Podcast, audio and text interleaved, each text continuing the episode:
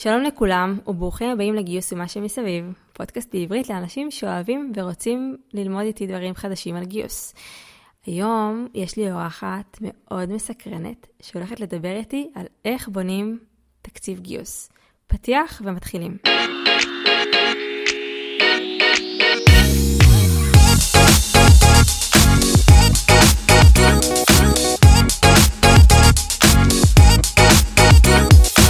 אז לפני שאציג את לוטם, אני רוצה להזמין אתכם אה, ואתכן להצטרף לקבוצת הפייסבוק של הפודקאסט, גיוס ומה שמסביב במקף הקבוצה, ולהיות חלק מהקהילה, ששם אנחנו משתפים תכנים יחד עם אה, מנהלות הקהילה שלי, הילה ורותם, אז אני אשמח לראות אתכם גם שם אחרי הפרק ולהמשיך לדבר מעבר להקשבה. אה, ואני עכשיו אגיד ערב טוב ללוטם, מה שלומך לוטם?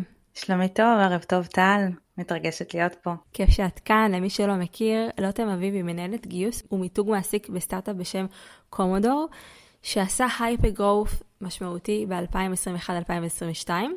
לוטם הצטרפה כמגייסת הראשונה והטמיעה תהליכים, תוכנות ותקציבים כדי לתמוך בצמיחה המשמעותית. יש לה שבע שנות ניסיון בגיוס טכנולוגי, עבדה גם בסטארט-אפים קטנים וגם בצמיחה וגם בחברות גדולות מעל ה-700 איש, אז מכירה את כל הקשת וכיף שאת כאן. אז ספרי קצת. אמ, אנחנו מתחילות את השיחה הזאת היום על, על איך בונים תקציב גיוס. נושא שהוא מאוד מורכב ונורא אינדיבידואלי לכל ארגון. אבל הייתי רוצה שאנחנו ננסה לחשוב או להבנות פרקטיקות איך ניגשים לבניית תקציב, מה לקחת בחשבון. אני אנסה קצת לאתגר עם שאלות מתקילות שאני חווה אותן, אבל את רוצה אה, להגיד אה, דברים לפתיחה? בטח. קודם כל אני נורא שמחה להיות כאן טל, אני חושבת ש...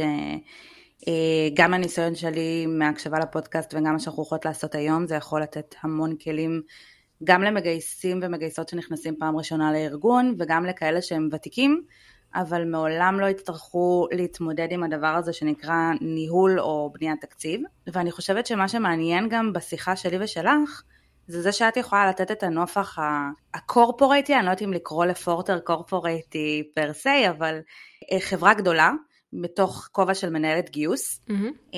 ואני בעצם יכולה לתת קצת הסתכלות על אה, סטארט-אפ קטן, אה, ולראות איפה זה גם נפגש. זה נראה לי רוב הדברים המעניינים, כי בסופו של דבר כל מה שכל פאונדרים רוצים, זה להגדיל את החברה, לעשות כסף, לגדול, ומכאן זה מתחיל. לגמרי. אז אנחנו באמת נתחיל מההתחלה. אז את הצטרפת לקומודור כפונקציית גיוס יחידה. מה היה כשאת הצטרפת? נכון. Uh, כשאני הגעתי בעצם הייתה מנהלת HR, הייתה Head of HR, הייתה uh, מה שנקרא People Operation Manager, מי שאחראית על כל ה-day to day onboarding של עובדים וכל האדמין של ה-HR, אה, ובעצם אני גויסתי כפונקציה ראשונה של גיוס, הוא חגג בעצם סוג של שנה והוא היה צריך מישהי שמבינה או שיש לה capacity לקחת יותר מ-10 או 15 משרות, זה היה המצב שלי. אה, ובעצם להגדיל את החברה בצורה משמעותית. וכשאת הגעת, אחרי תקופת הסתגלות שהבנת מה, מה קורה בארגון, הכרת ככה את המבניות, האנשים, את הפונקציות, התפקידים, את התרבות, מתי את ניגשת פעם ראשונה לשאול האם יש תקציב גיוס? זו שאלה טובה. אני חושבת שזה נורא תלוי אה, מה המצב ש... שקרה שנכנסת לאותו סטארט-אפ או נכנסתם לאותו סטארט-אפ.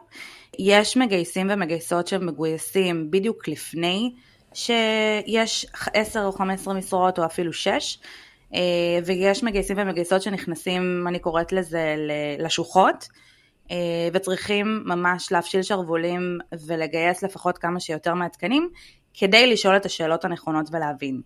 אז לדוגמה שאני נכנסתי אליה, אני נכנסתי לקומודור כשיש אה, לא מעט משרות, אם, אם הזיכרון שלי לא מטעה אותי, היו בין 10 ל-13, אה, ובעצם השלב שבו עצרתי שנייה בשביל להבין מה אני צריכה בשביל לעשות גם גיוס יותר אפקטיבי היה בחודש השני שלי. בחודש הראשון באמת, כמו שאמרת, עשיתי עבודה מאוד משמעותית בלהכיר את העובדים הקיימים, את המגויסים החדשים, את המוצר עצמו שהיה לי מאוד חשוב בשביל הגיוסים העתידיים, ובעצם מה נקודות המכירה של הסטארט-אפ בנקודת זמן הזאת. ואז את מבינה בעצם שיש איזשהו uh, תקציב שקיבלת uh, במתנה, או שאת uh, אומרת, אוקיי, אני צריכה להפשיל שרוולים ולהתחיל uh, לבנות uh, תוכנית uh, גדילה. אז דווקא במקומות האלה, יש סטארט-אפים שכן נותנים תקציב, זה נורא משתנה. אנחנו לא, המחלקה שלי בעצם לא קיבלה תקציב ייעודי, זאת אומרת זה לא שבאו ואמרו יש לכם עכשיו 200 אלף דולר על Headcount ועל, ועליו על בסיס זה ועל בסיס התבנית שאנחנו צריכים לגייס, זה התקציב שיש לך, אלא זה סוג של, במצב הזה זה סוג של קארט בלאנש כזה, זה אוקיי, זה התוכנית גיוסים שאנחנו כצוות הנהלה, לפני שהגעת, החלטנו שהם רלוונטיים, לדוגמה, אה, אם, אם המנכ"ל או הסמנכ"ל מכירות או כל פונקציה שהיא מנהלית בארגון אומרת אנחנו צריכים להביא, היעד שלנו נגיד מיליון דולר ARR, אז אני צריך למשל ארבעה account executives, כי כל אחד מהם יכול להביא לי לדוגמה 150 אלף דולר בשנה בסגירה, זאת אומרת בסגירה של איזשהו מכירה. אה, ואז אומרים אוקיי, יכול להיות שהם לא יעשו יותר drill down, אבל זה מאוד high level. ואז הם בעצם עושים איזושהי תוכנית גיוס, שמשתנה גם עם הזמן ככל שאנחנו רצים.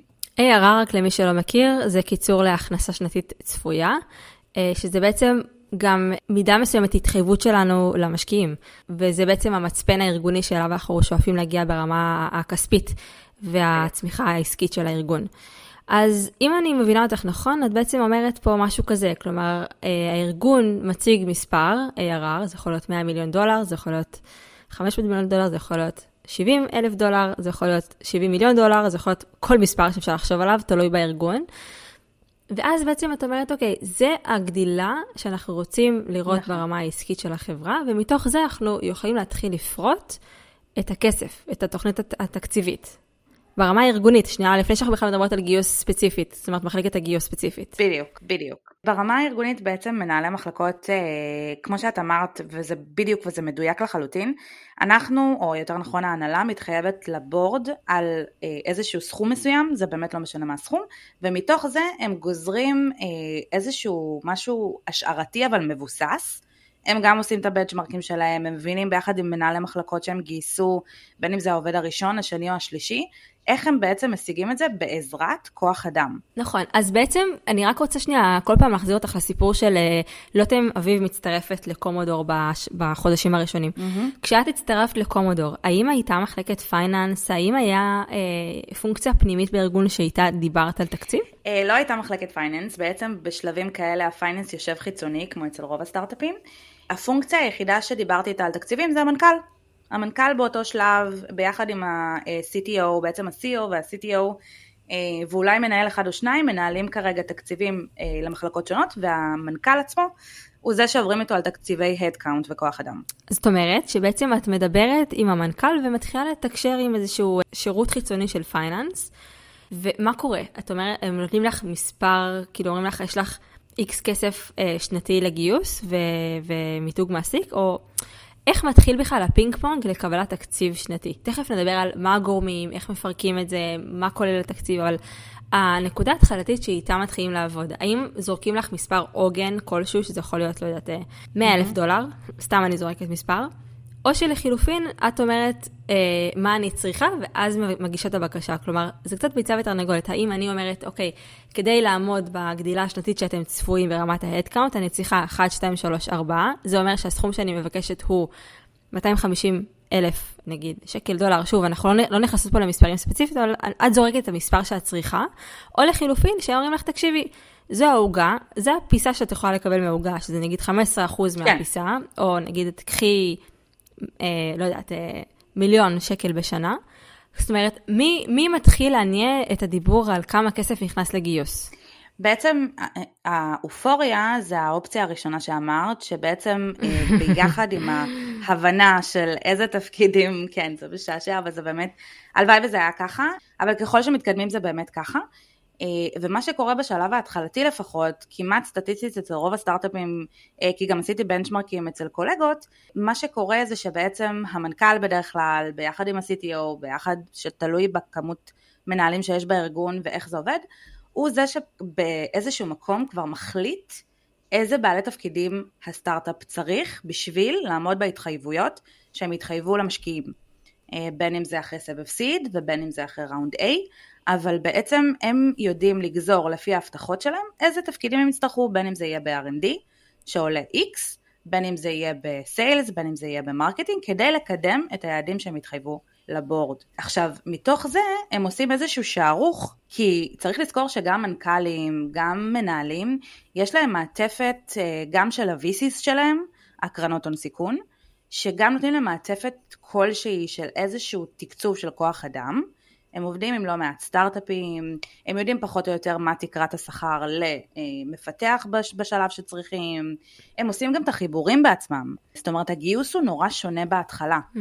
יש המון עובדים ראשונים של סטארט-אפ נכון. שהגיעו מפה לאוזן, הגיעו דרך הקרנות הון סיכון, הגיעו דרך המנכ"ל, כי הוא עבד איתו במקום קודם, אז במקומות האלה אתה כבר יודע לכסות את זה תקציבית, ברגע שאתה עושה את המיפוי הזה הראשוני. הבנתי. אז אני לוקחת אותך שלב אחד קדימה ומנסה קצת לאתגר את השיחה.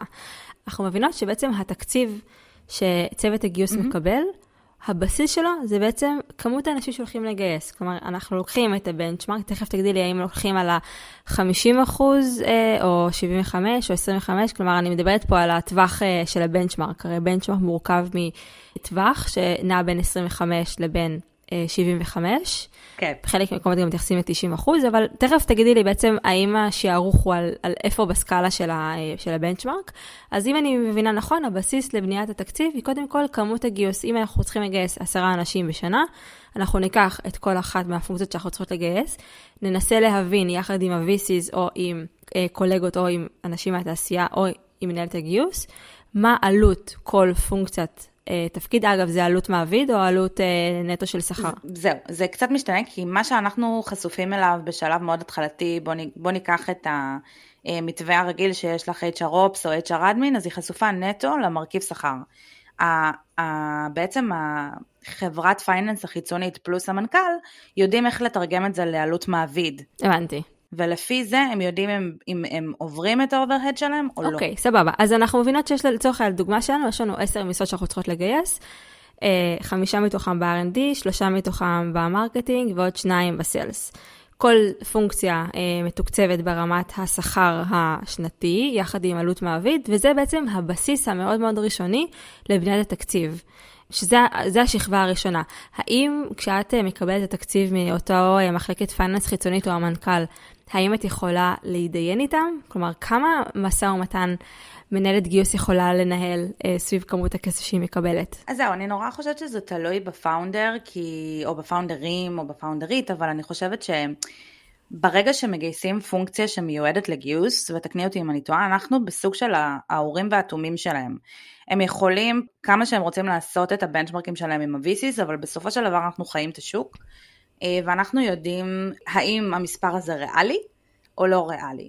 אה, יש, יש מקום להתדיין, לפחות מהניסיון שלי, מהניסיון של כבר אה, לא מועט שנים, כבר פעם שנייה או שלישית שאני עושה את התקציבים האלה, פעם ראשונה שאני עושה אותם בצורה מאוד, בוא נגיד מאוד drill down ומבינה ממש את הביזנס, ויש מקום להתדיין. בטח אם אני אקח אותנו שנייה אחורה, שאנחנו מדברות על הבניית תקציב הראשונית הזאת, זה בשנת 2021, ו-2021 הייתה משוגעת. אם את זוכרת, התקצוב למפתח, אפילו הג'וניור שבו, היה מאוד מאוד מאוד גבוה. נכון. אז ההוצאות מעביד על כוח אדם היו פנומנליות, אז הם היו צריכים לדייק. אה, באיך הם מגייסים, את מי הם מגייסים, ומצד שני גם השוק נורא נורא חם, אז את רוצה להיות תחרותית, אם דיברת כבר על 50 אחוז, 75 אחוז ו-90 אחוז. אז את בדרך כלל, כאילו המצפן שלך זה ללכת על ה-75 אחוז, או דווקא על ה-25 אחוז? אה, אני חושבת שזה נורא תלוי בתפקיד. אז המצפן שלנו באיזשהו מקום, בגלל שזה גם סטארט-אפ, אנחנו שוב, אנחנו לא יכולים להתחרות בחברות גדולות, כי יש להם את ה-benefit שלהם. אבל כן בשלב מסוים שאתה רוצה להיות תחרותי ולקחת את הטובים ביותר, כדי לעמוד בהתחייבויות כמו שאמרנו למשקיעים, אז אתה כן תרצה להיות בין ה-50% ל-75%. Mm-hmm. ויש גם מצבים שאתה תצטרך לעמוד גם ב-90%. אז, אז אוקיי, אז זה כבר התחלה טובה. אז, אז אני רגע ממשיכה איתך קדימה.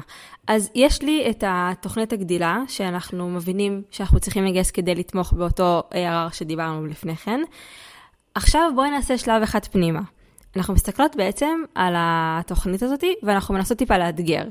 אז למשל, איזה שיקולים, אם עכשיו אני צריכה לנהל משא ומתן על הכסף, איזה שיקולים אני יכולה להציג? אה, לדוגמה, cost effective של המרה בין המוצרים, או איך אנחנו מציגות דאטה, או אתר קריירה. כלומר, בואי שנייה ננסה לחשוב איזה אה, שיקולים אנחנו יכולות לקחת בחשבון כשאנחנו מנסות לנהל את המשא ומתן הזה בכלל על התקציב. זה נורא תלוי בכמה משתפים את אותו מגייס או מגייסת או לא.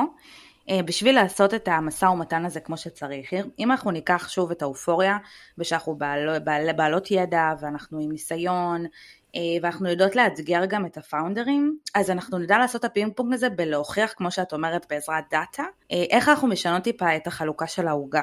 Mm-hmm. והחלוקה של העוגה, ושוב, אני לא אומרת שאפשר לעשות את זה בחודשים הראשונים שנכנסים, כי לפעמים צריך, שוב, לגייס כי צריך, כי חייב.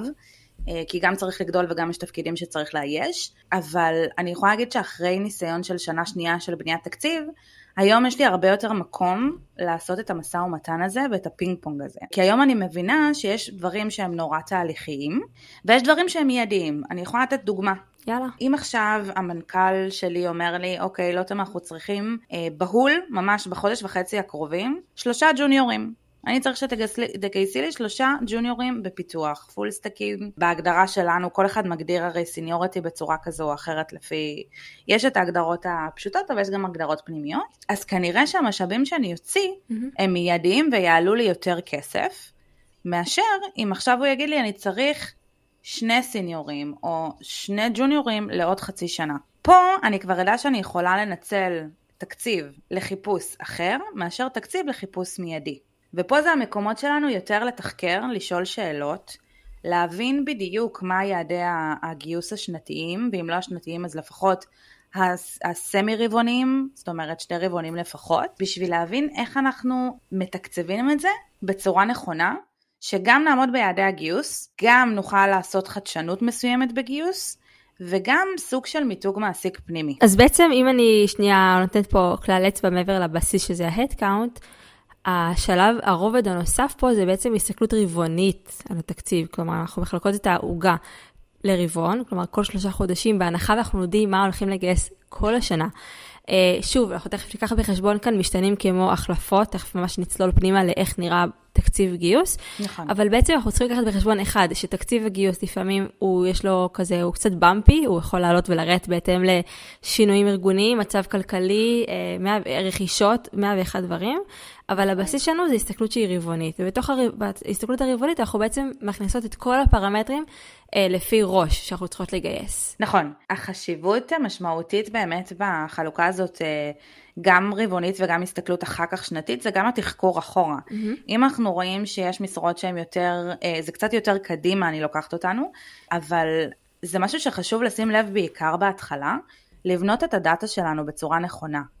אה, גם אם זה רק דאטה לעצמנו. אם אנחנו רואים שאנחנו אפילו קיבלנו במתנה במרכאות איזשהו תקציב גיוס או איזושהי תוכנית גיוס, אז אנחנו בתור המגייסות המנוסות יכולות גם לעקוב אחרי זה, לראות אם נגיד למשל רצו לגייס ברבעון סיניור או טק ליד או ארכיטקט אפילו ואנחנו רואים שזה לא יתכנס בתוך רבעון, אז אנחנו נבין, אולי בעצם אנחנו צריכים לתכנן את המשרה הזאת קדימה חצי שנה מראש, אולי אנחנו בעצם צריכים להשתמש במקורות גיוס שהם עולים קצת יותר לחברה, אז אני אעשה איזשהו משחק בתוך התקציב, אולי אני צריכה להשקיע באפיקים אחרים. כל, כל המטרה באמת זה קצת, אני לא אגיד קצת לצפות את העתיד, אבל כן קצת להסתמך על, ה, על הניסיון שלנו בתור מגייסות. כי בשביל זה באמת לקחו אותנו, כי אנחנו נדע איך השוק עובד, מה קורה כרגע, mm-hmm. איך אנחנו מתקצבים את זה בצורה נכונה ועם איזה אפיקים אנחנו עובדים. כן, האמת שעשית לי עכשיו חשק, אה, תוך כדי שאנחנו מדברות, לעשות פרק על, אה, על טיר, איך, איך מגדירים טיר לכל משרה ואיך אה, בעצם מגדירים קריטיות של משרות. זאת אומרת, עשיתי ממש חשק לעשות פרק על איך, איך בונים את count ברמת התכנון השנתי. אבל זזתי טיפה הצידה. אה, מסכימה איתך לחלוטין. לפני שככה נדבר ממש בתוך התקציב, מה לגבי נגיד הצלבות בין מחלקות? נכון. הרי לצורך העניין נגיד אתר קריירה, את יכולה להגיד אוקיי, אתר קריירה זה גיוס, אבל זה גם יכול להיות marketing, או יחסי ציבור, אז מה עושים? אה, אה, איך מתחלקים בתקציב? זה משהו שדווקא קרה לי, ובכיף אני אדבר עליו, כי זה סופר מעניין.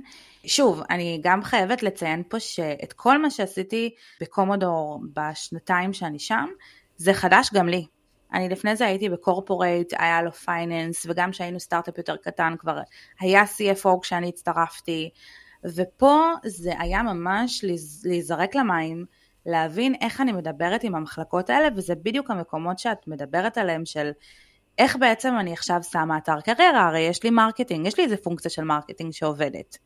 אה, בדרך כלל זה יושב אצלם, כי הם אלה שבודקים את הכניסות לאתר, הם אלה שבודקים mm-hmm. את ה data, כותבים בלוגים, באמת מנגישים את החברה בצורה של המיתוג, המיתוג העצמי.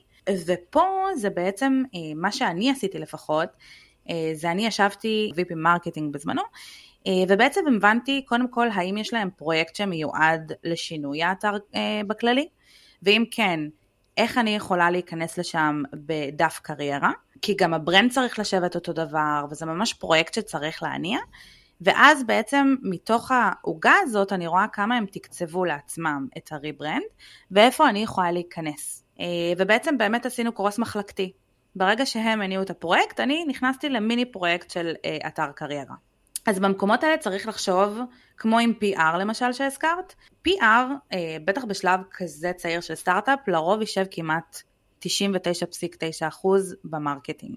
אבל יכול להיות שעכשיו שבגלל שיש לי לגייס 16 תפקידים ברבעון, או אפילו 30 או 40 בשנה, אני אולי ארצה לתת מאמצים קטנים או תקציב קטן ל-PR כדי אה, לשרת את המיתוג מעסיק שלי.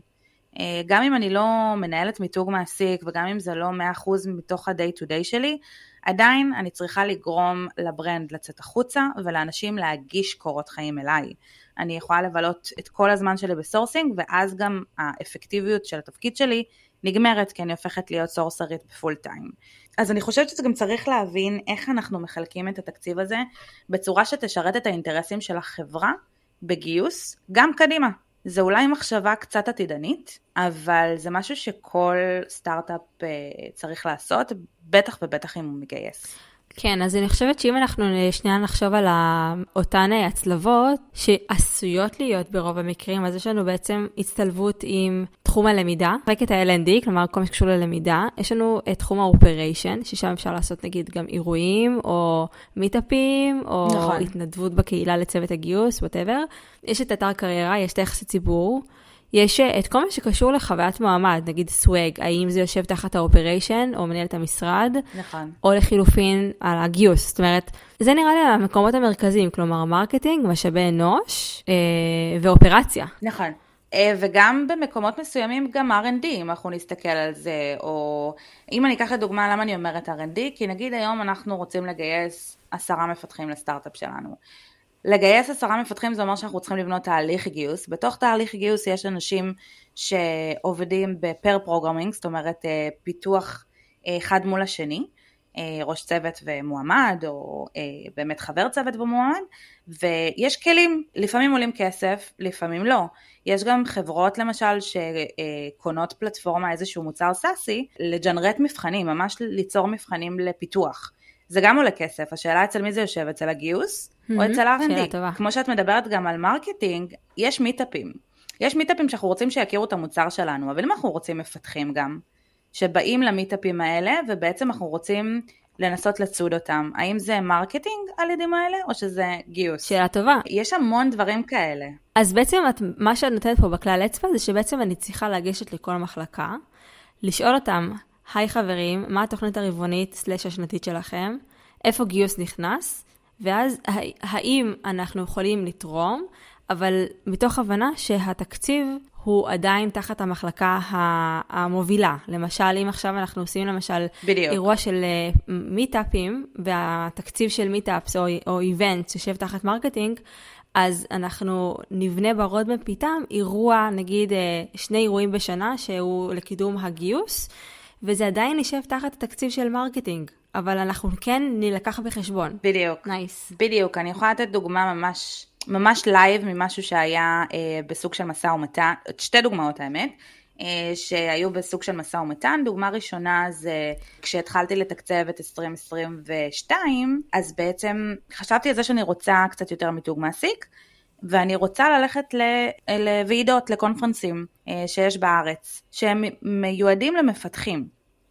עכשיו, יש לא, לא מעט כאלה, יש את גיק טיים קוד, יש את ריברסים, יש, את, יש כל כך הרבה. ברוך השם, עולים הרבה כסף. וואו, עולים מלא כסף. עכשיו, בגלל שהמוצר שלי, עכשיו זה כל אחד תלוי באמת מה הדומיין שלו ולאן הוא מכוון, המוצר שלי במרכאות אני אומרת הוא טיפה יותר קל לי כי הוא משרת את אותן מטרות פחות או יותר כמו של marketing. בעצם זה סוג של business to developer אנחנו קוראים לזה B2D או B2B2D כי בסוף המשתמש קצה שלנו הוא מפתח או DevOps. אז בעצם אם אני אקח לדוגמה יש מה שנקרא בתל אביב DevOps Days או אה, משהו כזה שהוא מיועד ל DevOpsים ולאנשי תשתיות. נכון. אה, ו marketing אצלנו הלכו לשם, זה חובה, המוצר שלנו, ה-CTO שלנו בעצם אה, מציג שם איזשהו חמש דקות, איזשהו elevator pitch על המוצר, ואני כביכול אין לי צורך ללכת לשם, זה מאוד מאוד טכני.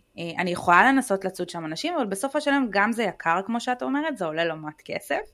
וגם יש לפעמים הגבלה של כמות של אנשים שיכולים לשבת בדוכן, או להסתובב, זה נורא תלוי בכנס עצמו. אה, אז בעצם עשיתי סוג של matching.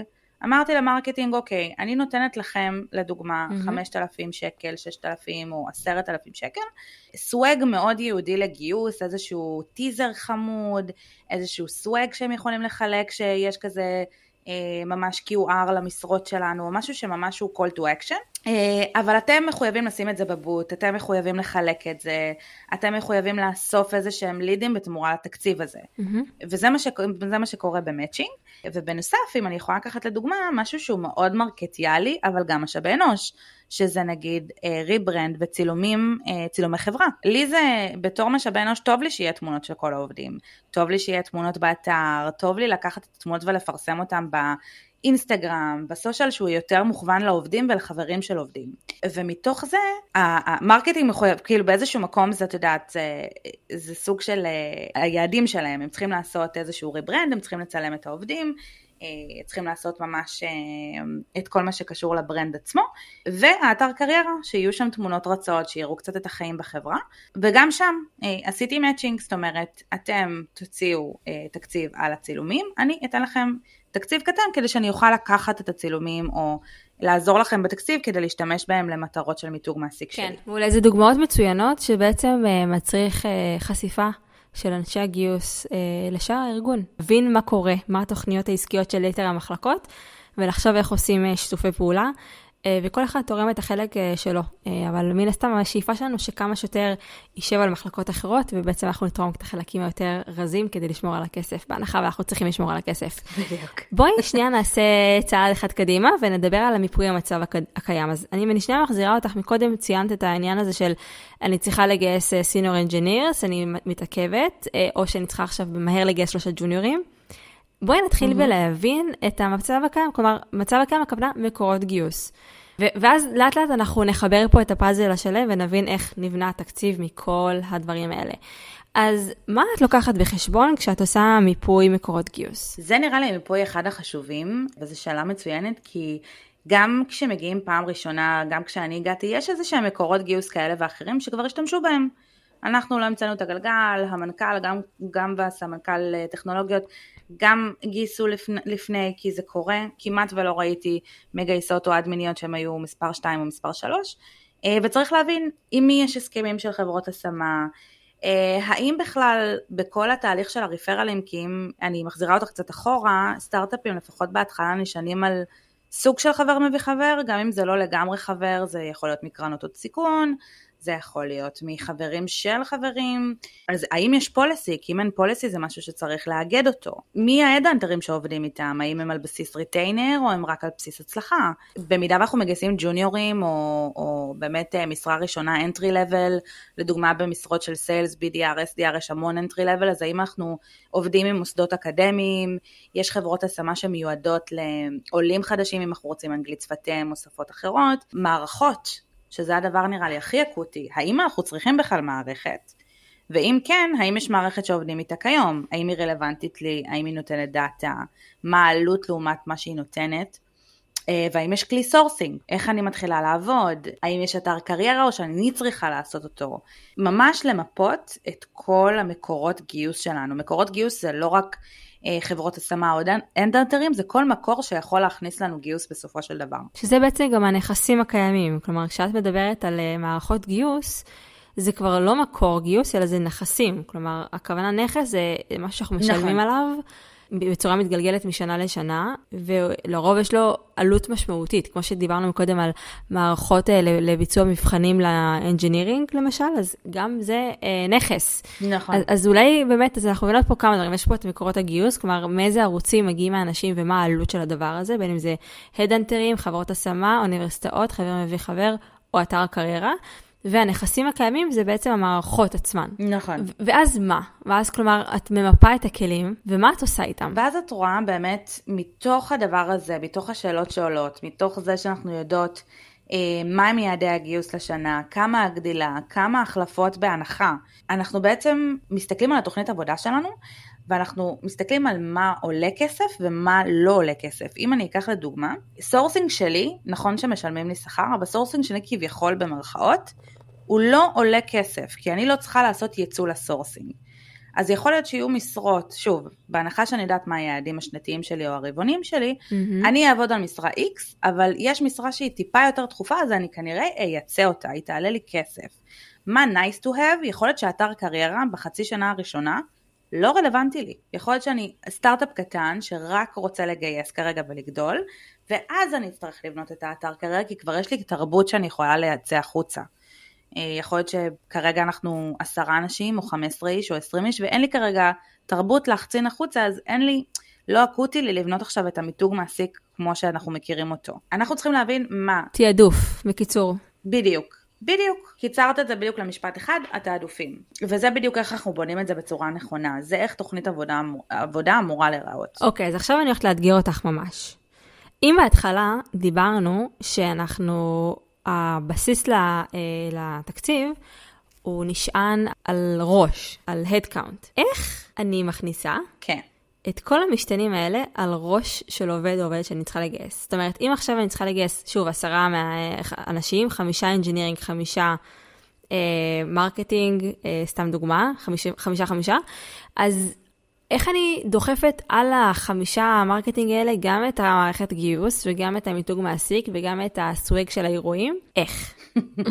אנחנו, זו שאלה ממש יפה, ואני אפילו מחייכת, אני לא יודעת אם שומעים את זה בקול או לא, אבל אני חושבת שזה ממש אה, תלוי, אה, שוב, מה הנססתי, מה הדחיפות. אם אנחנו יודעים שבאמת, כמו שאת אומרת, ניקח את הדוגמה הכי פשוטה של חמש וחמש, וזה יעד שנתי שלי, אז אני יכולה להוכיח באיזשהו מאמצים, בבנצ'מרקים גם חיצוניים, גם פנימיים, שכל המאמצים של ה-HR שלי, או בוא נקרא לזה מחלקות HR מסוימות, בין אם זה מיתוג מעסיק, בין אם זה חוויית עובד, חוויית מועמד, אה, כל המקומות האלה, אפילו L&D, יתרמו לי בסופו של דבר לגיוס אפקטיבי.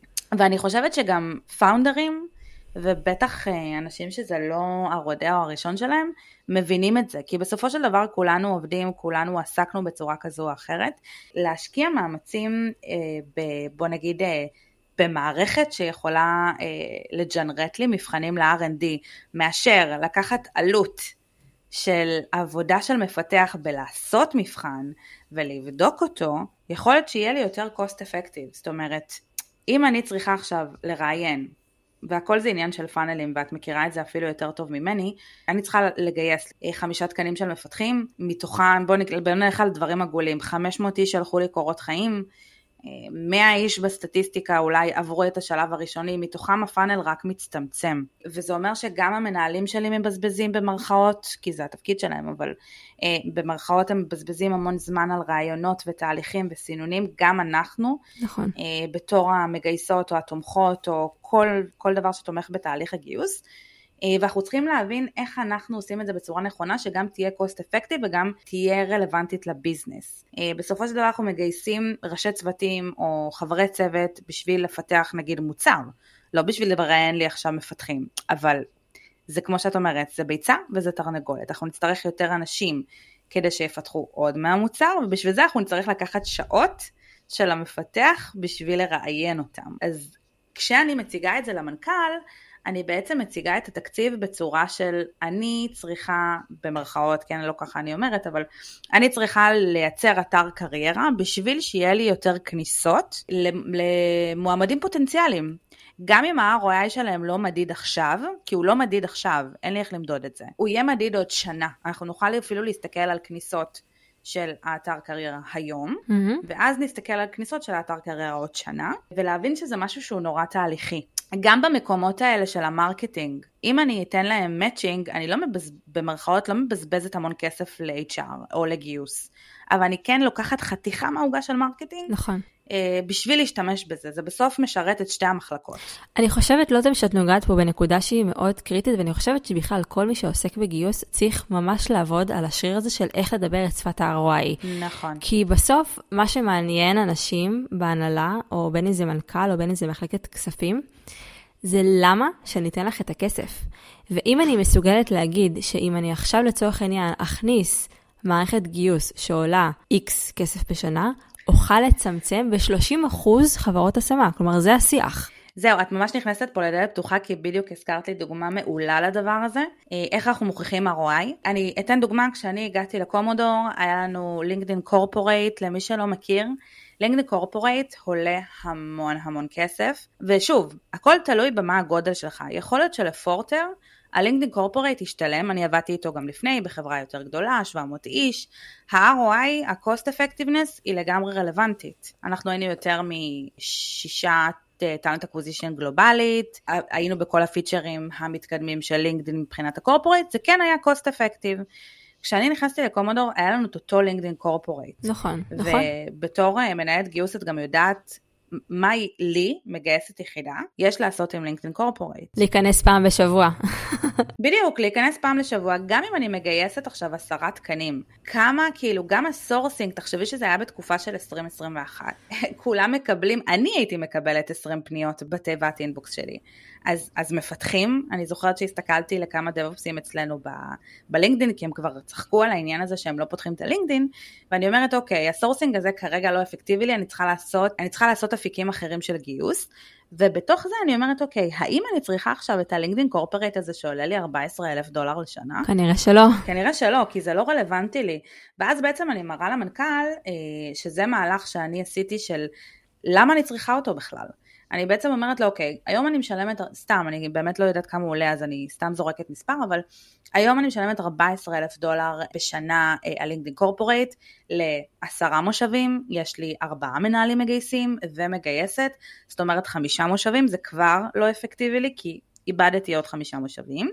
אין לי דרך להוריד מושבים, אין לי דרך לצמצם, את יודעת, את הפיצ'רים של המערכת, כי זה מה יש, ואולי שווה לי לקחת רק לינקדין Recruiter Lite בשבילי, אני אעשה את כל התהליכי ה sourcing, אני אעשה לכולם את הטבלאות, כי זה מה שאני עושה אפילו עד היום, והמנהלים כשהם יצטרכו לגייס וכשהם צריכים לבצע פניות, כי אצלי גם המנהלים הם אלה שהם הם חלק נורא נורא פליט בתהליך הגיוס והם אלה שפונים למועמדים באמת, אז בעצם אני מנגישה להם את כל התהליך sourcing והם פשוט פונים אליהם, הם עושים איזושהי תוכנית פרימיום או לינקדאין Recruiter Lite פר חודש, ואז בעצם חסכתי המון כסף והשתמשתי בו אחר כך להדאנטרים למשרות יותר מורכבות. מדהים. ארצות הברית אם אני צריכה, אה, ששם זה ממש עולם שונה לחלוטין, וגם לחפש טיפה אה, דברים יותר ממוקדים. וככה בעצם פיניתי תקציב. מדהים. איזה, איזה אלופה, אני חושבת שככה את גם מוכיחה לכל אותם סטייק הולדרס, שאפשר לסמוך עלייך, שאת יודעת מה את עושה. אוקיי, אז, אז בואי שנייה נמשיך שנייה בכיוון הזה של איך אנחנו בונות את התקציב מעבר לבנצ'מרק של השכר. אז יש כמה דברים שהם קבועים ולא משתנים שרצים איתנו ואנחנו יכולות לגעת בהם. יש את המערכת הגיוס למשל, נכון? זאת אומרת, מה, מה הנכסים שאנחנו חייבות לתמחר אותם ברמה השנתית? שלא זזים מהם ימינה-שמאלה, ברוב המקומות. נכון. אני חושבת שזה תלוי בגודל של הסטארט-אפ, וכשאני הגעתי כבר היינו 20 בערך, או 23. אה, ובשלב כזה, כבר שווה להתחיל להכניס מערכת גיוס. הייתה מערכת גיוס שנכנסתי, ה-Head of HR כן הכניסה את קומית, וגם פה צריך גם מישהי שעבדה על מערכות, על לא מעט מערכות, כדי להבין מה אנחנו צריכים לעומת מה אנחנו לא צריכים בתוך המערכת גיוס. איך זה פותר לי זמן לעומת איך זה לוקח לי יותר זמן. וזה נראה לי אחד הדברים שהם הכי חשובים, כי בסופו של דבר, mm-hmm. מה שחשוב לנו גם כסטארט-אפ זה לשמור על הדאטה. ואני חייבת לדעת מי הגיש לי, מי לא הגיש לי, כי יש כל כך הרבה אה, אה, בעלי תפקידים שהם נכנסים לתוך הגיוס, בין אם זה אדאנטרים נכון. וחברות השמה וחבר מביא חבר, ואם אין לך מערכת שבאמת מאגדת את הכל בצורה נכונה, את פשוט תיכנסי למערבולות של הוא היה ראשון, לא הוא היה ראשון, יש לי הוכחה במייל, אין לי הוכחה במייל. סיוט. צריך, סיוט. הייתי שם, הייתי שם לפני כמה שנים טובות, וזה סיוט. זה פשוט סיוט, מי, ש... מי שעשה את הדברים האלה זה יותר גרוע מחקירות שב"כ, רק להוכיח למי היה ראשון ומי לא, ולמי צריך לשלם, למי לא, זה פשוט הדברים הכי הזויים שנתקלת. אז המערכת הזאת עושה את הסדר אה, בצורה הכי משמעותית. אני חושבת גם אה, שלא רק זה, גם בתוך הדבר הזה אנחנו יכולים לגלות פתאום כמו שאמרתי, שם גיליתי שהלינקדאין Recruiter הוא לא רלוונטי ה Corporate, אז אנחנו נצמצם אותו ללינקדאין Recruiter Lite, ואנחנו ניקח את התקציב הזה ואנחנו ניקח עוד מערכת שאולי יכולה לתרום לי. אני אתן דוגמה, אם עכשיו אני יודעת שיש לי 20 גיוסים, 30 גיוסים, והתבססתי על benchmark שיושב אצל קרן הון סיכון, או אצל חברים של הפאונדרים, או סתם קולגות, אני, יכול להיות שאני ארצה לקחת פלטפורמה כמו קומפיט או כמו צבירן, ואני רוצה להסתכל על בנצ'מרקים. מה קורה לחברות בסדר גודל שלי? מה קורה לחברות uh, בראונד A, בראונד B, איך זה נראה ההיפר גרוס הזה בחוץ, ומה התקציב שהם משלמים uh, לעובדים מנוסים. ואני חושבת ששם זה, זה גם המקום שלנו, אה, שוב, יכול להיות שעוד שנה המערכת הזאת לא תהיה רלוונטית, ובשנים הראשונות זה נורא נורא רלוונטי, כי ככה אנחנו בונים את הבנצ'מרקים העתידיים שלנו. יכול להיות שעכשיו, אם אני מסתכלת על 2023, מה שקורה בחוץ, התקציבי גיוס גם הצטמצמו, כי הגיוסים הצטמצמו, אז יכול להיות שהיום מערכת בנצ'מרקים לא תהיה לי רלוונטית. נכון. אבל בעצם את אומרת פה כמה דברים. את, את אומרת פה שיש את ההדקאונט של הגיוס, יש לנו את המערכת גיוס עצמה, שכל מערכת והתמחור שלה, גם מחלקים את זה רבעונית. נכון. אה, יש לנו את המערכת בנצ'מארק שאפשר להחליט שמשתמשים איתה שנה כן, שנה לא ושנה אולי למה לא. ויש גם את הנושא של, אה, של referral, כלומר, אה, כל ארגון, נכון, נשען כן. על חבר מביא חבר, אז יש פה גם שני דברים, גם יש גם את הבונוסים, שזה מן הסתם נסמך על data. נכון. כלומר, אני יודעת שנגיד בשנה שעברה שילמתי... וגם את ה sourcing, אני... אז זהו, אני קוראת ל referral גם sourcing, אמ, כי פשוט גם המערכות sourcing, זה משהו שאנחנו חייבים סוג של לתקצב אותו או לא. מערכת sourcing יכולה להיות גם לינקדין, גם אה, ריפרל, כי אני פשוט עושה מסיבות לינקדין, ואז אנחנו עובדים על הריפרלים של העובדים עצמם, mm-hmm. אה, או אפילו עושה, כמו שאת אומרת, קמפיינים, שמבחינתי קמפיין הוא רבעוני, והוא נועד באמת לתפקידים הכי אקוטיים של החברה והכי בכירים, שבסופו של דבר הם משתלם לנו לתת לעובד בונוס מאשר לשלם על יד אדנרים או חברות השמה. נכון. ואז ואז גם יש לזה, יש לזה המון נדבכים. אני חושבת שצריך להחליט איזה תפקידים הם רלוונטיים לחבר מביא חמר, לחמ"ח, אה, ואיזה תפקידים הם הכי רלוונטיים לסורסינג, ואיזה תפקידים הם הכי רלוונטיים להדאנטרים, וממש לעשות את זה בצורה אה, מעגלית. כל שנה זה יחזור על עצמו, הדיון הזה. כל שנה. כן, אבל בכל שנה, בתחילת שנה, אנחנו נציג לבור, למנכ"ל, שכדי להצליח לעמוד בגיוסים, אנחנו צריכים להמשיך לשלם על מערכת גיוס, על כל אה, אלמנטים נכון. של חבר מביא חבר, על מערכת sourcing, שזה יכול להיות לינקדין corporate, לינקדין lite, וזה יכול להיות גם אמייזינג uh, היירינג לצורך העניין, זה לא משנה, אבל כשם קוד. ואז בעצם יש לנו פה אה, נדבך שהוא בארגונים הוא כן וארגונים לא, זה נושא של חברות השמה והדאנטרים, שזה את יכולה להגיד, שוב, תלוי צורך גדילה, תלוי seniority, תלוי נכון. אה, דחיפות. אז זה הדברים הבסיסיים שאנחנו מתחילות להבנות את, ה, את תקציב הגיוס. מה נכנס? בואו נעשה שנייה איזשהו צ'קליסט של מה עוד הפרמטרים שנכנסים תחת גיוס. אז, אז אני חוזרת, אמרנו אה, אה, אה, מערכת sourcing, מערכת גיוס, חברות השמה, הדאנטרים ו referral. בוא נגיד חוויית מועמד, לפעמים אנחנו נרצה swag למועמדים אם הם מגיעים פיזית. אה, יכול להיות שזה יכול להיות נחמד, אני יכולה לתת דוגמה, אנחנו ממש בשנה הראשונה שלנו, המוצר שלנו נורא קשור ל DevOps, למי שמכיר קצת את עולמות הטכניים של הגיוס, יש את ה-CICD, אז פשוט הוצאנו בקבוקי מים עם מדבקה של CIC drink. יפה. אה, משהו נורא כאילו playful, משהו נורא משעשע, שהם פשוט לקחו ביחד עם איזשהו חטיף אנרגיה, ורשמנו על החטיף גם איזה משהו נורא נורא חמוד. כי בשלב הזה של הסטארט-אפ, למרות הקורונה, עדיין רצינו לראות את האנשים בתהליך הגיוס. אז זה היה ממש, ממש טוב. יכול להיות שאנחנו נרצה, אגב, אה, אם דיברת על L&D, יכול להיות שאנחנו נרצה גם אה, סדנת רעיונות. זה לא חייב להיות סדנה חיצונית, אני לא חייבת לקחת מישהו שעושה הכשרה למנהלים שלנו או לעתודה הניהולית או מה שזה לא יהיה. יכול להיות שאני ארצה בתור האחראית גיוס, מנהלת גיוס, אה, אני ארצה לעשות להם את זה. אה, אבל אני ארצה להזמין ארוחת בוקר, או אני ארצה לעשות איזה משהו playful כדי שהם יהיו יותר engaged. יכול להיות שאני ארצה גם לחשוב, אם, אם, אם התפקידים שלי נורא נורא מאתגרים ואין לי הרבה עובדים לחמ"ח, אין לי.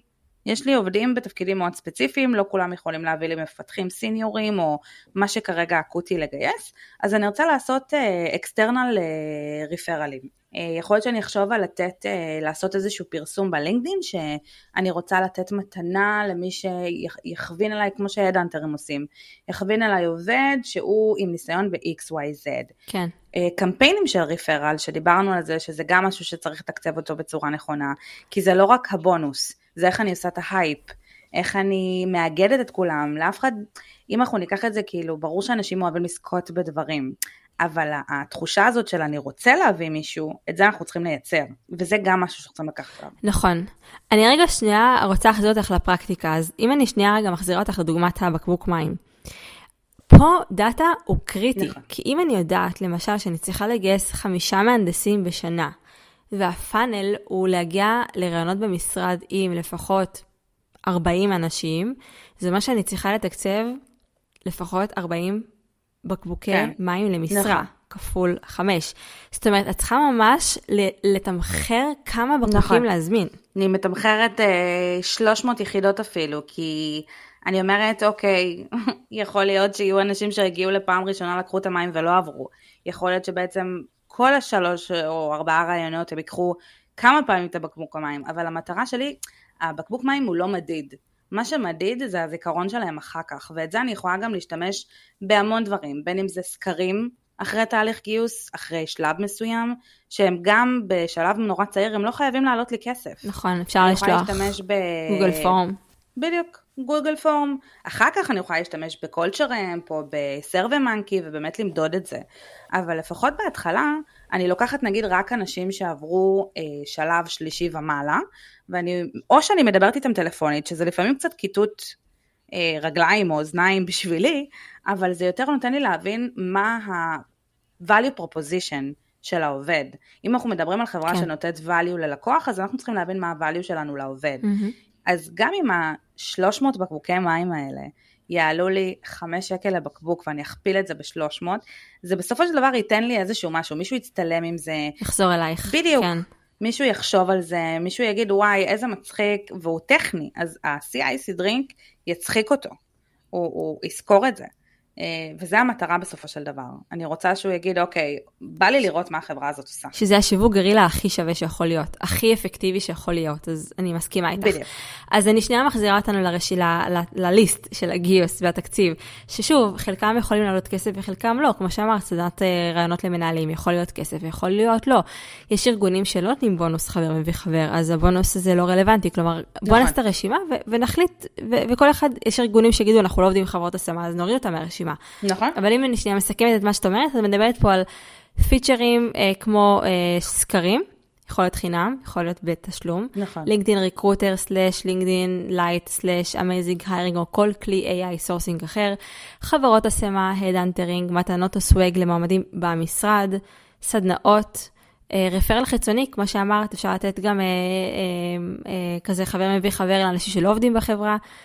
אה, הבונוסים של חבר מביא חבר, יש לנו גם את כל הקידום מעסיק כמו עמוד לינקדין, נכון, סלוטים לקידום משרות, גלאסדור שציינת, זאת אומרת כל הפלטפורמות האלה, האנג'ליסט, יש כאלה שעכשיו חוזרים לשם או לא, נכון, ו- וכנסים. נכון. זה בעצם כל הפרמטרים שאנחנו מכניסות לתוך תקציב הגיוס בתעדוף שונה, מתוך, וכל הדבר הזה מתכנס אה, ומתחלק פר count, כלומר אם אני צריכה לגייס עשרה אנשים, נכון. אז השליחת הסקרים היא כנראה תהיה 10 כפול 300, כי אנחנו כנראה נשלח אה, או נראיין 300 אנשים.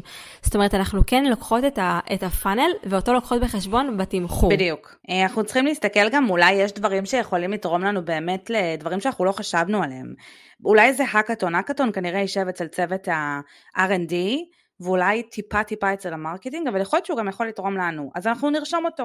גם אם אנחנו לא הולכים לתת הרבה כסף, גם אם זה מבחינתי את החמישה שקלים, או מאה שקלים, אנחנו שנייה נשים אותו כי אנחנו נחשוב איך אנחנו רוצים להשתמש בו בעתיד. אפילו לרשום את זה ב-others, או ספונסר שיפס, יכול להיות שאני רוצה לתת חסויות על משהו, אני לא יודעת עדיין על מה, אבל אני ארשום לי את זה, לשים את זה בכוכבית ולבדוק את זה בעתיד, שאני אדע איך אני, איך אני מתקדמת הלאה עם הנכסים הקיימים שלי, עם מה שקורה כרגע, עם בחינה של דאטה אחורה, כי אני יכולה להגיד שמשנה לשנה את מבינה ממש איך את עושה את זה אפקטיבי ונכון. בשנה הראשונה התקציב מאוד כזה סכמטי, ממש טבלה.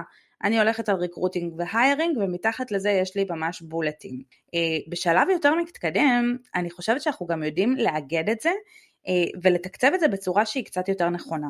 ואני אתן דוגמה על זה, שזה באמת אה, קורה אחרי טיפה יותר ניסיון והבנה, אבל לדוגמה אנחנו עכשיו נגיד, אנחנו רוצים אה, חמישה מפתחים, ניקח את אותה דוגמה, מפתחים ומפתחות, שאני אומרת אוקיי, אחד סטטיסטית מבחינת מה שהסתכלתי על ה data של שנה שעברה, אני יכולה להביא בוא נגיד sourcing שלי, זאת אומרת לא משהו שאנחנו מוציאים עליו כסף כרגע. אז אחד יהיה בעלות אה, עובד רגיל, לפי ה benchmark, לפי ה seniority שאנחנו צריכים.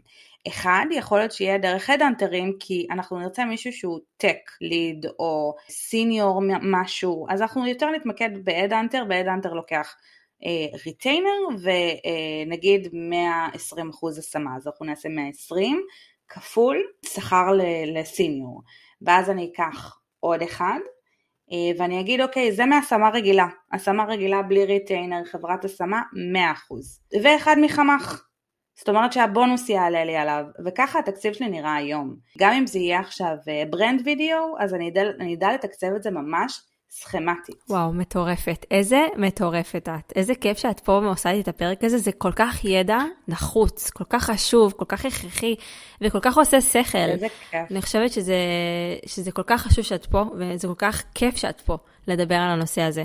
כי את גם, את גם הופכת את זה הרבה יותר פשוט. איזה כיף. קודם כל אני חייבת להגיד תודה כי אני ואת דיברנו קצת באופליין אה, ומי שישמע את זה אחר כך אה, אה, אני אגלה לו סוד אבל אמרתי לך את זה גם לפני שכשאני התחלתי וגם בסטארט-אפים הייתי לגמרי אין לי מושג, אין לי מושג איך אני ניגשת. פחד, אני מחליפה צבעים, מתחילה להזיע ואז שהקשבתי גם, קודם כל אמרתי לך שנורא היה חסר לי פודקאסט שמדבר על המקומות האלה, על הגפים האלה, ובסוף בסוף כאילו מסתדרים, גם, גם את אני בטוחה שהניסיון הביא לך רק הרבה יותר ויותר תובנות, אבל נורא הייתי שמחה אם מישהי באמת בתכנים שאת נותנת בפודקאסט, הייתה אה, נותנת לי באמת את המידע הזה שנייה, שאני אעכל אותו, אני אתנסה ואני לא, לא כל כך אחשוש. אני לא יכולה להסביר לך מה עבר עליי בפעם הראשונה שבניתי תקציב גיוס. זה לא אותו דבר עכשיו כמו לבנות תקציב של אמ, אופרציה קצת, או כשאנחנו מגייסים, אני התחלתי בחברת השמה, את לא חושבת על זה בצורה כזאת, אין לך את המחשבה הזאת מאחורי זה. ואז ככל שאת מכירה את הביזנס ונכנסת לביזנס ומבינה איך זה, איך, איפה זה פוגש אותך, זה, נכון. זה פשוט עולם ומלואו. ואם יכולתי לעזור למגייס או מגייסת אחד אה, או אחת, זה מדהים בעיניי. אה, וגם אני חייבת להגיד זה נורא תלוי גם איזה מנהל או מנהלת יש לך. זאת אומרת אני בטוחה שגם את בתור מנהלת גיוס מסבירה למגייסות את הפן הביזנסי.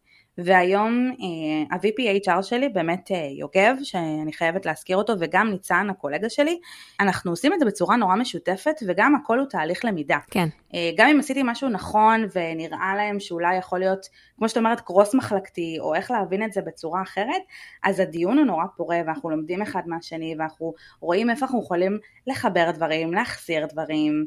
אה, להסתכל על זה בצורה קצת אחרת בשביל לעשות משהו שהוא נכון לביזנס. וזה בעיניי הכי שווה. כן, אז, אז זה כיף, כי אני חושבת שהרבה אנשים ייהנו מהפרק הזה, כי את מדברת את אותם אה, עגלי זיעה שהזעת כשעשית את התקציב, ו- ואני חושבת שאם אנחנו נתחיל ככה להתכנס לקראת אה, סיום הפרק, אז אני חושבת שיש פה בעצם כמה נקודות. אחד, הבנת כמות משרות שצריך לגייס כדי לתמוך ב-ARR, הבנה מה עושה כל מחלקה וכמה היא לוקחת בחשבון גיוס. הבנת מה הנכסים הקיימים, שהם נכסים שאנחנו נשארים איתם וזזים איתם משנה לשנה, כמו מערכות גיוס, כלי sourcing, referral bonus וכדומה.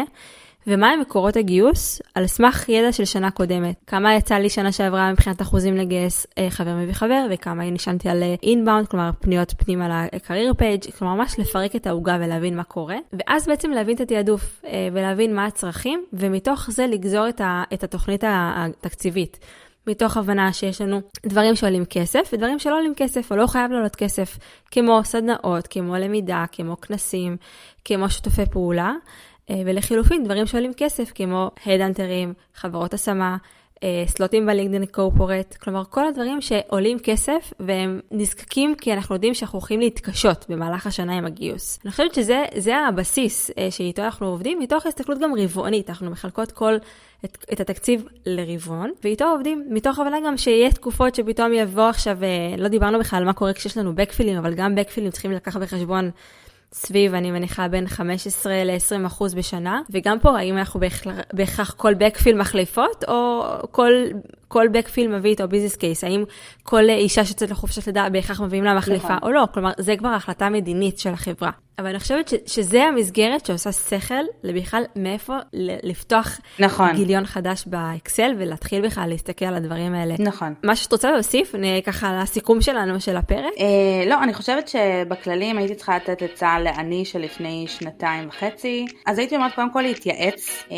יש את הקבוצה המהממת של, אה, של גיוס ומה שמסביב, שיש שם לא מעט נשות ואנשי גיוס מנוסים, ולא צריך לפחד מזה, זאת אומרת, אנחנו שם בשביל ללמוד, וגם המנהלים יודעים את זה, וגם המנכ"לים יודעים את זה, בסופו של דבר אף אחד לא נולד כתקציבאי או, או מתקצב אה, בזמנו הפרטי, ואני חושבת שאנחנו צריכים לסמוך על עצמנו ממש, אנחנו במיוחד אה, אנשים שגייסו לא מעט שנים, שכבר יודעים איך זה נראה, שקצת מחוברים לביזנס, זה פשוט לסמוך על עצמך ו- וללכת קדימה ולהבין שזה גם נורא אג'ילי, כמו כל אה, חברה, כמו כל דבר מה שקורה, כמו שאת אמרת גם בהתחלה, התקציב יכול להתנפח, הוא יכול להצטמצם, אה, אנחנו תמיד נקווה שהוא רק ורק ורק יגדל ויתנפח, אבל גם יש מקומות שצריך לחזור לקרקע ולהגיד, אני לא זורק כסף סתם, אני מבין לאן הכסף הולך, אני יודע למה, אני יודע למה אני עושה את מה שאני עושה, איך אני מגייס אנשים, ואיך זה משפיע באמת אה, ישירות ישירות על הביזנס ועל מחלקות אחרות. לגמרי. טוב, אז אנחנו, נראה לי שאנחנו נסיים פה. כמובן, כל מי שרוצה, גם לא תהיה נמצאת בקבוצת הפייסבוק של גיוס ומה שמסביב, מקף הקבוצה. כל שאלה, נעשה שרשור שאלות, אה, תשובות סביב ניהול ובניית תקציב, אני בטוחה ש... את תשמחי לתת מהידע והניסיון שלך במתנה. תודה לכם שנשארתם והאזנתם עד עכשיו. תודה למאי עידן השותפה שלי בהפקה של הפודקאסט, ותודה לך, לוטם, על השיחה הכל כך מעשירה הזאתי, והמלאה והפרקטית הזאתי, ועם הדוגמאות. אז החיוך שלך, לא רואים, אבל החיוך שלך שווה את הכל. תודה טל, תודה מאיה, וממש תודה על הפרק. באהבה, נתראה שבוע הבא.